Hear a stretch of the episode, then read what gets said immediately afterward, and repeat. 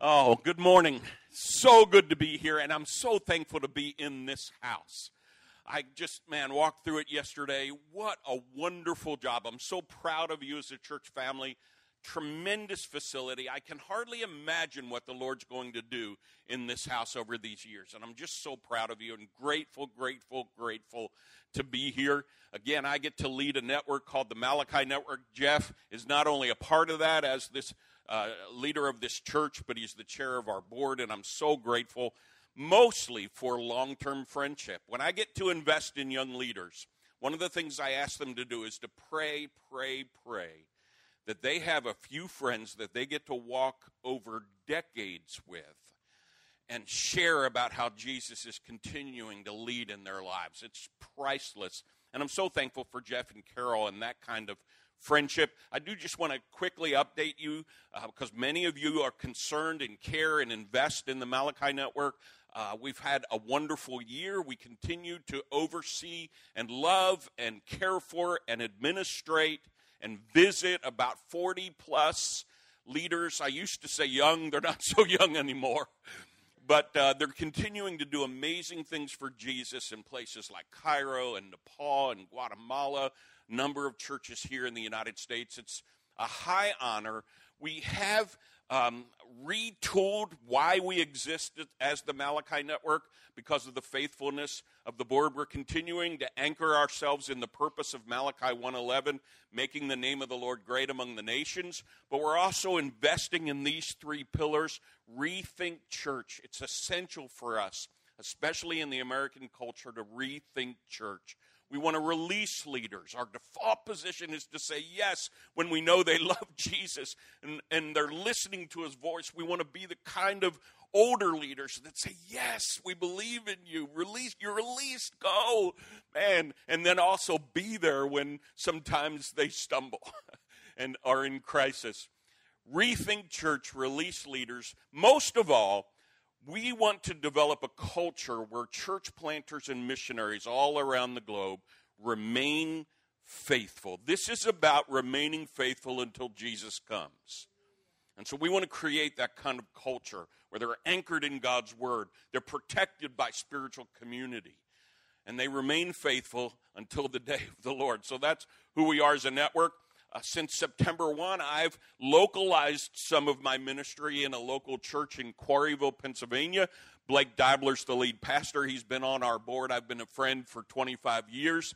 He invited me to come and bring the network inside of that local church and also do some ministry there, mostly focusing on prayer and young adults, which, man, just put a gleam in my eye. And so I have the joy of having a global outreach through the Malachi Network with a local expression in Lancaster County, Pennsylvania. We've been meeting with about 15, 20 somethings for the last eight weeks. And I can't tell you anything more wonderful than the privilege of sitting around a table and talking about Christology, who Jesus is, and why it matters to a generation that may be the harvest generation. They may see the return of Jesus. And it's crucial that they know who he is and are able to express that to a world that needs him.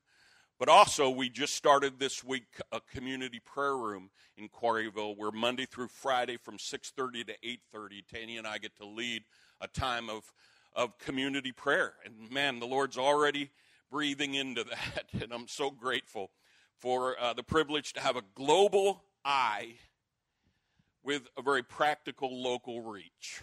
So that's where we are as a couple, and thank you so much for your continued prayer and support. I do have a message, and I was reluctant to share about it with Jeff because you don't know this, but probably most of the good messages you've heard him preach have been from me. And I had no trust that he wouldn't preach this before I got here. And then they'd say, Well, Jeff, you must have gotten that from Jeff. So I just wasn't really willing to roll the dice on that.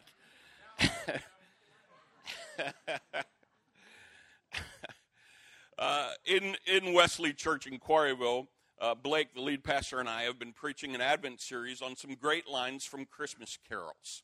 We started with What Child Is This? and that became the theme. Who is this man? It was much less a kind of waltzing lullaby, What Child Is This? and much more of the intense question that the disciples asked when Jesus stood in the midst of the storm. And with one word, the wind stopped blowing and the waves stopped crashing. And they said, Who is this man? That's been our heart. Who is he? What child is this? And so we moved from there with some great lines. Pastor Blake is preaching this morning on this the hopes and fears of all the years are met in the tonight. Last week I got to preach my favorite. Long lay the world in sin and error pining till he appeared. And the soul felt its worth. Christmas Sunday, we'll be focusing on risen with healing in his wings, which I just love the idea that on Christmas Sunday we're going to preach messages on healing. That's just awesome. And this is one that I'm going to preach this Sunday after Christmas. And it's on We Three Kings. And I want to root that in Scripture. But first, I want to hit, before we even look at Matthew chapter 2, on some of the things that we might have wrong about these kings right?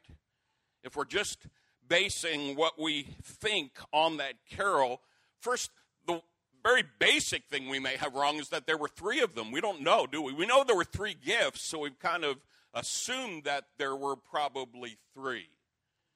But we don't really know. There probably was a larger caravan that traveled with them.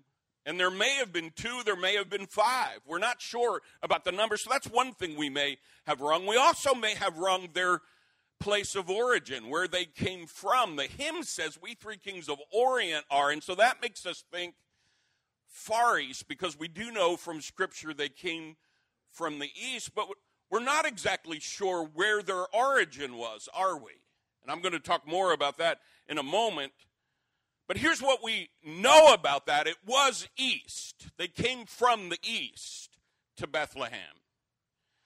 We also may have wrong, based on that hymn, their occupation, their role, because we sing about kings, and biblically, we're, it, they probably weren't kings. It's much more likely that they were something else we reference wise men. And I want you to center in on that thought that these men, we're not sure of the number, came from east of Bethlehem and likely were not kings, but wise men or magi. Now let's look at God's word. Turn to Matthew chapter 2, verses 1 through 11.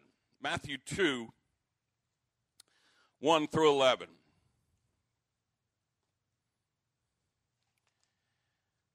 Follow along as I read.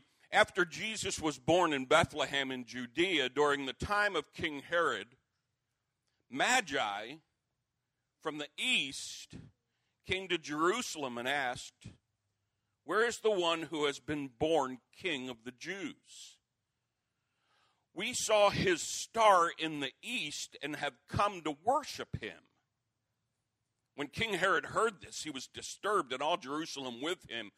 When he had called together all people's chief priests and teachers of the law, he asked them where the Christ child was to be born. In Bethlehem, in Judea, they replied, For this is what the prophet has written. But you, Bethlehem, in the land of Judah, are by no means least among the rulers of Judah. For out of you will come a ruler who will be the shepherd of my people Israel. Then Herod called the Magi secretly and found out from them the exact time the star had appeared, he sent them to Bethlehem and said, Go make a careful search for the child. As soon as you find him, report to me so that I too may go and worship him. After they had heard the king, they went on their way, and the star they had seen in the east went ahead of them until it stopped over the place where the child was. When they saw the star, they were overjoyed. On coming to the house, they saw the child with his mother Mary, and they bowed down and worshiped him. Then they opened their treasures and presented him with gifts of gold and of incense and of myrrh. And having been warned in a dream not to go back to Herod, they returned to their country by another route. Let's pray again. Lord, we ask that the scripture, along with, and this is such the miracle of Holy Scripture, we ask that this living word would now have synergy with the manifest presence of Jesus in this room so that life can be planted deep within our spirit today that impacts the way we think and the way we live tomorrow, this week, this month, maybe for decades.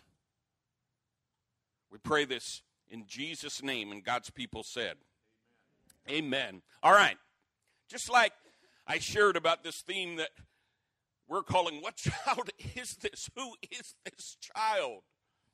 That's the kind of intensity that I have when I read the scripture. Who are these men?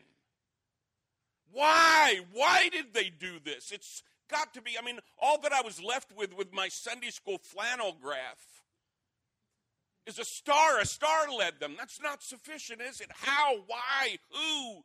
What is going on here? I mean, we have religious people in Jerusalem that won't even go, what, 10 miles? Is that what it is from Jerusalem to Beth? They won't even search 10 miles, and these guys come from who knows where. Why? I've got to know. That's what I settled in doing uh, about six months ago. Why? How did this happen? There's got to be more than that one dimensional flannel graph Sunday school understanding of these wise men. Why were they watching? Why would they travel? Why would they be so unbelievably generous? Gold. I mean, you realize this was most likely God's provision for Mary and Joseph when they have to escape into Egypt? Why? Why so generous? Why? When Jerusalem literally is a, a ambivalent. Are these guys from the east, when they get to him, why are their hearts filled with joy? That's what the Bible says. These weren't just astrologers, scientists, or whatever that were simply following uh, an unemotional route because of a star. When they got there, their response to him is joyful worship. Who are these guys? And why? Why why are they there? Well, I have an answer that I'm not sure of, which is a terrible thing for a preacher to have to say, right? You can take it or leave it pretty much, because I've just given you enough, all the scripture I can give you on this. But here's a possible answer that has brought life to me. And again, I'll just qualify it like that. Here, this might be why. Are you ready? And maybe you already know this, and you've already thought this for years, but I'm telling you, for me, this the last several months is the first time I started to piece all this together from my understanding of Scripture. Where else in the Bible do we encounter wise men? Think about it. It's not just Matthew. we encounter wise men in the book of Daniel. You remember that story? It's an amazing story in the Old Testament. It's when many of the young men, especially of Israel, were taken captive. That's where the book of Daniel takes place. They're taken captive from their homeland in Israel, men like Daniel and Shadrach and Meshach and Abednego, taken from their homeland, probably teenage boys, to be slaves where? Babylon. Where's Babylon? About 600 miles or 800 miles east of Israel, modern day Iraq. So, 600 years, about 30 generations before the birth of Jesus, a part of Israel's history is that many of the young men, especially, were taken from Israel to be captive in Babylon to serve as slaves, and some of those men included Daniel, Shadrach, Meshach, and Abednego. 30 generations before the birth of Jesus. And we know from Scripture, I'm going to read that Scripture in just a few moments. We know from Scripture the head of Babylon, Nebuchadnezzar, a very wicked man, has a dream. And in that dream, he decides that he's going to call some of the wise men of Babylon to not only give an interpretation of that dream, but he's basically saying in his evilness, look, if you're really wise, then you not only need to tell me what my dream means, but you need to tell me what my dream is. And then again, just this evil, evil heart, Nebuchadnezzar says, and if you can't tell me what my dream is and what it means, then I will take you, wise men, along with your families, and I will cut you into pieces. Merry Christmas. It got dark real quick. That is exactly right.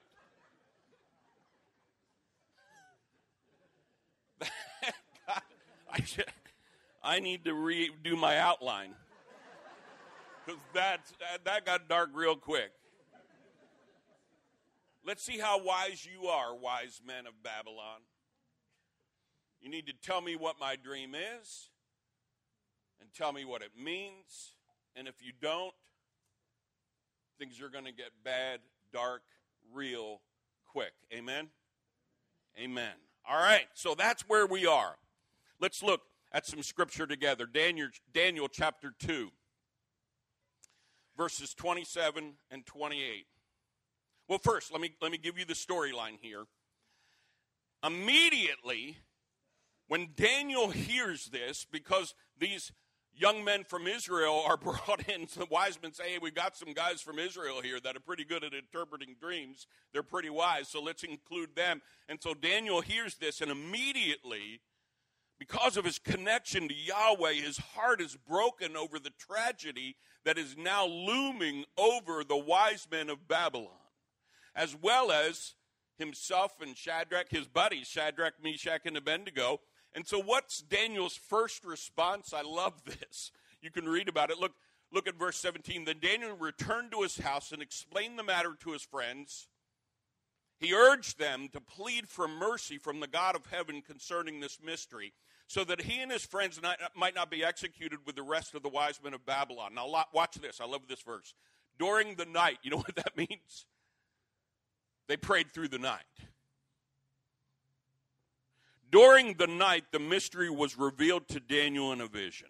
Then Daniel praised the God of heaven and said, Praise be to the name of God forever and ever. Wisdom and power are His. He changes times and seasons. You can continue with that. It's a great verse. I love that Daniel's first response to this looming darkness was, Man, we got to pray through the night. Praying through My grandparents' generation understood that better than my generation or my kids' generation has in our instant society. Praying through. That's what these guys did. Now look with me. Daniel 2 27 and 28. Daniel replied, he's talking to Nebuchadnezzar. Ne- Daniel replied, no, no wise man, enchanter, magician, or diviner can explain to the king the mystery he has asked about. But there is a God in heaven who reveals mysteries. He has shown King Nebuchadnezzar what will happen in the days to come. Your dream and the vision that passed through your mind as you lay on your bed are these. And then Daniel reveals not only the dream, but the meaning, giving glory immediately to Yahweh, his God. Look at verse 44 through 49. Daniel's still speaking. In the time of those kings, he's giving the interpretation. The God of heaven will set up a kingdom that will never be destroyed. He's bringing in messianic prophecy now. This is Daniel, Old Testament, 600 years before the birth of Jesus, giving messianic prophecy about a kingdom that will never be destroyed, nor will it be left to another people. It will crush all those kingdoms and bring them to an end, but it will itself endure forever. This is the meaning of the vision of the rock cut out of the mountain, but not by human hands. A rock that broke the iron, the bronze, the clay, the silver. You remember the dream was this statue made of different materials the silver and the gold to pieces. The great king God has shown, the great God has shown the king what will take place in the future. The dream is true and the interpretation is trustworthy. Then King Nebuchadnezzar fell prostrate before Daniel and paid him honor and ordered that an offering and incense be presented to him. The king said to Daniel, Surely your God is the God of gods and the Lord of kings and revealer of mysteries for you are able to reveal this mystery. Then the king placed Daniel, Daniel in a high position and lavished many gifts on him. Now listen, he made him ruler over the entire province of Babylon and placed him in charge of all its wise men.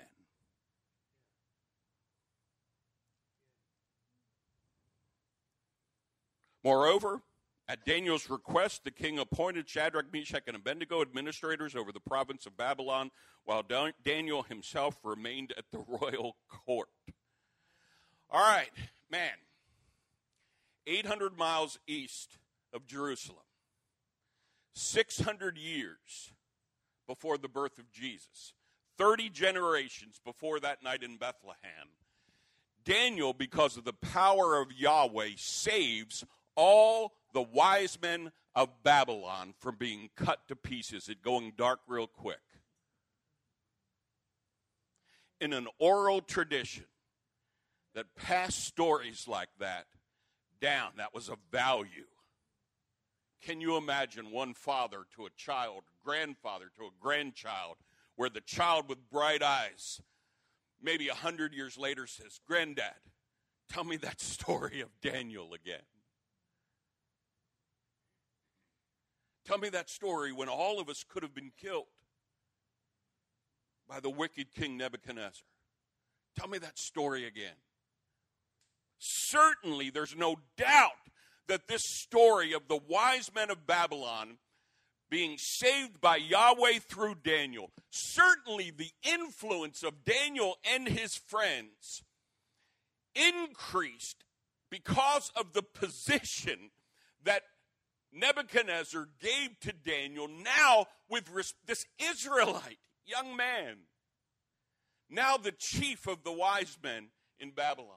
The influence that was his. Let's look at some of the message that Daniel must have shared with his influence. Just a couple of verses. I'd love for you to reread this, these chapters in Daniel sometime real soon. You remember the story of the writing on the wall. Let's pick it up at verse 8 of Daniel 5. Then all the king's wise men came in, but they could not read the writing or tell the king what it meant. So Belshazzar became even more terrified, and his face grew more pale. His nobles were baffled. The queen, hearing the voices of the king and his nobles, came into the banquet hall. O king, live forever, she said. Don't be alarmed. Don't look so pale. There is a man in your kingdom who has the spirit of the holy gods in him. In the time of your father, he was found to have insight and intelligence and wisdom. like that of the gods. King Nebuchadnezzar, your father, your father of the king, I say, appointed him chief of the magicians, enchanters, astrologers, and diviners. This man, Daniel. And it goes on. I want you to see the influence. I want you to see the depths of the prophetic message. Again, I'm just hitting some highlights in the book of Daniel for you, but I want you to see what Daniel invested into Babylon because of his position God gave him through Nebuchadnezzar. Look with me at Daniel chapter 9, verse 25 and 26. I want you to especially key in on the messianic prophetic message that Daniel must have invested into the rulers of Babylon. Know and understand this from the issuing of the decree to restore and rebuild Jerusalem until, you ready? The anointed one, capital A, capital O. until the anointed one, the ruler comes there will be seven sevens and 62 sevens. I won't go into all that. You've probably heard or seen the charts. That's not a part of this message. I probably can't preach that message. But I can say this at the core of Daniel's message, in his position of being the chief of all the wise men of Babylon, he's describing a day when God will establish a kingdom through an anointed one capital A, capital O, Messiah. And there is no doubt in my mind in this culture that story could have been passed down for 30 generations. And for me, that is at least, I'm convinced, a likely answer to who are these men and why? Why would they go to such lengths? Why would they travel so far? Why would they risk their lives? Why would they come with such generosity? Why, when they got there, when Israel is ambivalent, are these foreigners filled with joy at his birth and not simply honor, but worship. You see, when the Israelites were released from their captivity in Babylon, Babylon, you might not know this, most of the Jews stayed in Babylon. They didn't go back, they had established themselves. They didn't like change like we don't like change. They stayed right there. And so they're continuing to influence that land, which again is modern day Iraq for us. They're continuing to share their storyline. They're continuing to be an influence about a coming king. And so it is absolutely likely. You want to hear one more thing that may or may not have an impact on this message? I just think it's pretty cool. You know who else shows up in Daniel twice? Chapter 8, verse 16, and chapter 9, verse 21? Gabriel.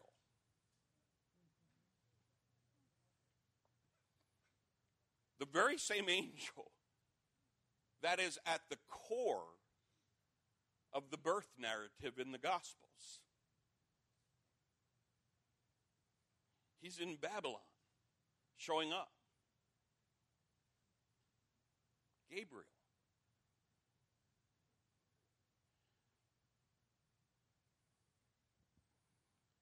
Six hundred and eighty BC. Turn with me to Isaiah chapter 60.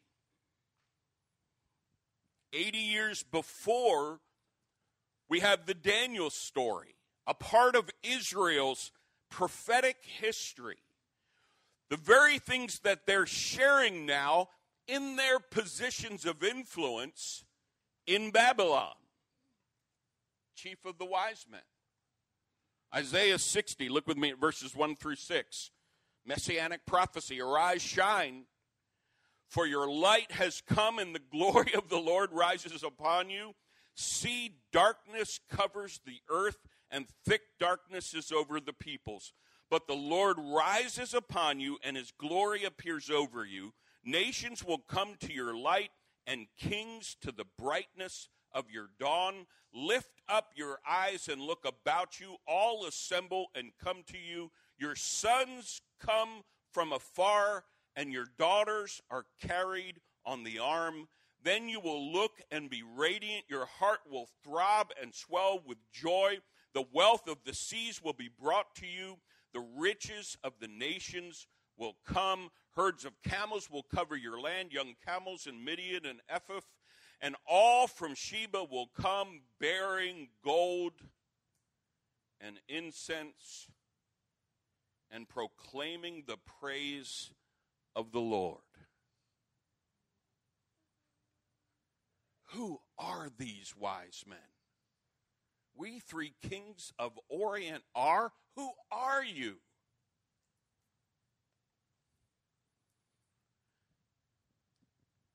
They may have come from Babylon. 800 miles east of Israel. And the reason that they came with joy because of the investment made 30 generations before Jesus. The reason they came with such generosity because of the prophetic message that there's a king who's coming and his kingdom will cause every other kingdom to fall.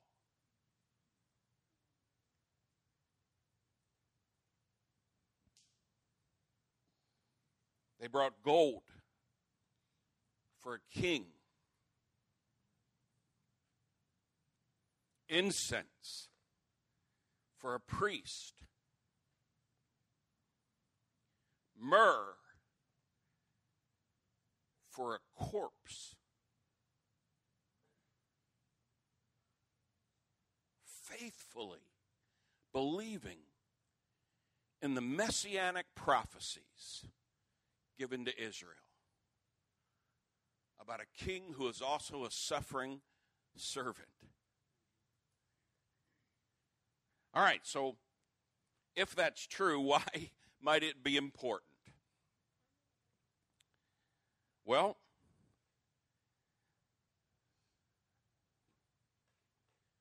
here we sit in an amazing facility. I'm so proud of you guys. Your generosity, the work. I mean, Jeff walked me through and told me about all that you have done. Unbelievable. Faithful, hardworking people. Here, here we are. It's not hard to see what's going to happen to this area. You just have to look to the left, right? When that thing becomes four lane,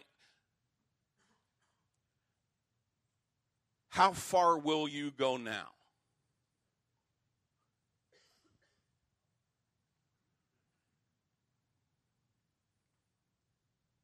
How far will you go now? I said to Brian, I can't believe you put that twist on reckless love. You couldn't have done anything better for the message that's on my heart today. Is there a mountain that you won't climb up? A lie you won't tear down? Going after them? How far? Listen, the Jerusalem boys wouldn't even travel 10 miles. They said, hey, while you're there, would you do some investigating for us?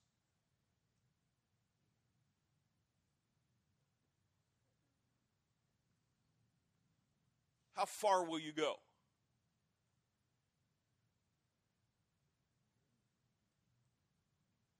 Because as dark as that story in Daniel got, the storyline of this of the end of this age is more intensely dark.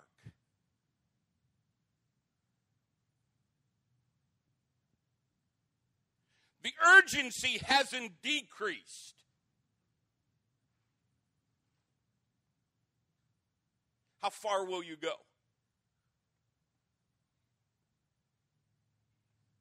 How generous will you be?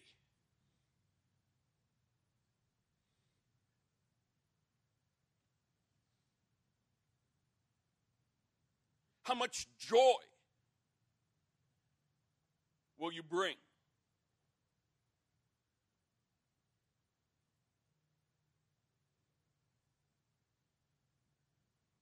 How heartfelt will your worship be? Let me share a story that, again, I hadn't heard until just recently.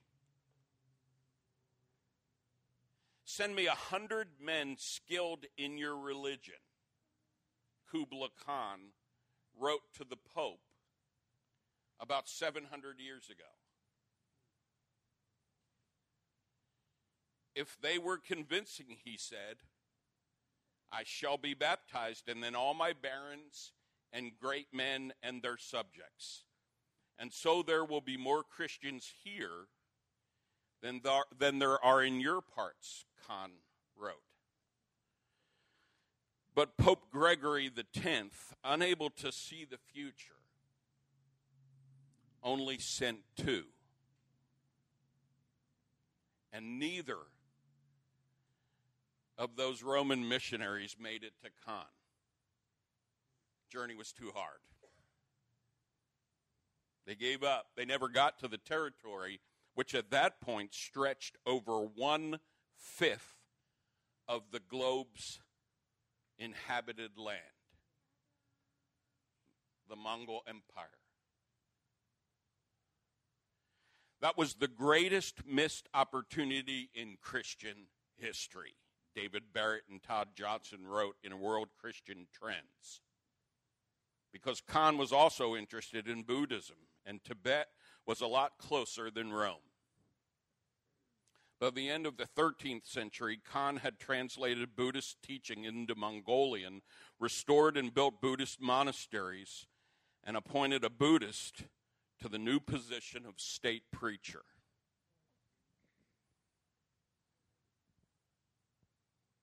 Give me a hundred missionaries, he said. And the Pope sent two who couldn't make the trip.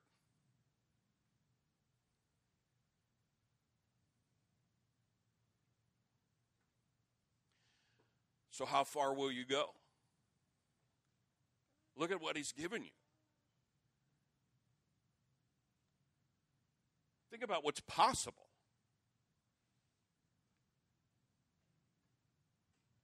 Look, you have a history of not being like most of the church in America, believing that you exist here to meet each other's needs.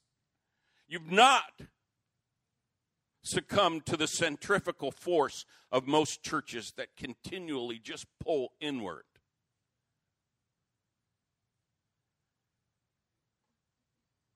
But the stakes are high right now.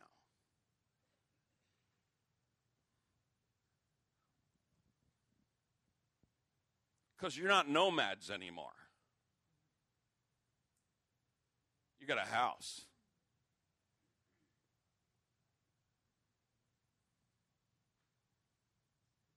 How far will you go?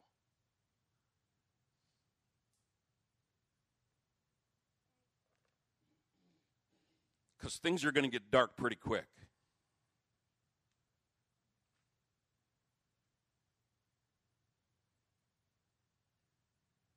And there are generations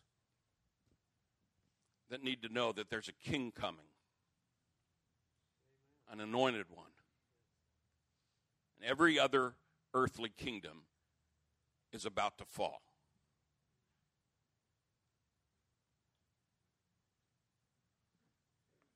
So gather your resources, church. Get ready to be more generous than you think is comfortable.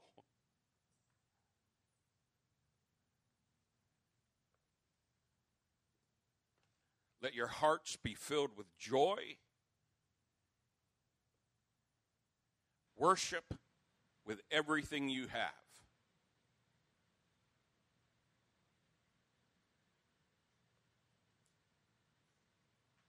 How far will you go? is there really a mountain that you won't climb up? Let's pray. So, Lord, this whole sermon may or may not be accurate. Crazy. but I'll tell you what, I believe with all my heart the challenge is. And it comes right from your heart, Jesus. Lord, would you keep us alert? If this is true for 30 generations, they stayed alert. 600 years, they stayed alert. Lord, don't let us sleep. They risked, they gave, they worshiped, they went. That's who they were. Lord, would you continue whatever this church gets called? Would you continue to raise up women and men who will follow hard after you and express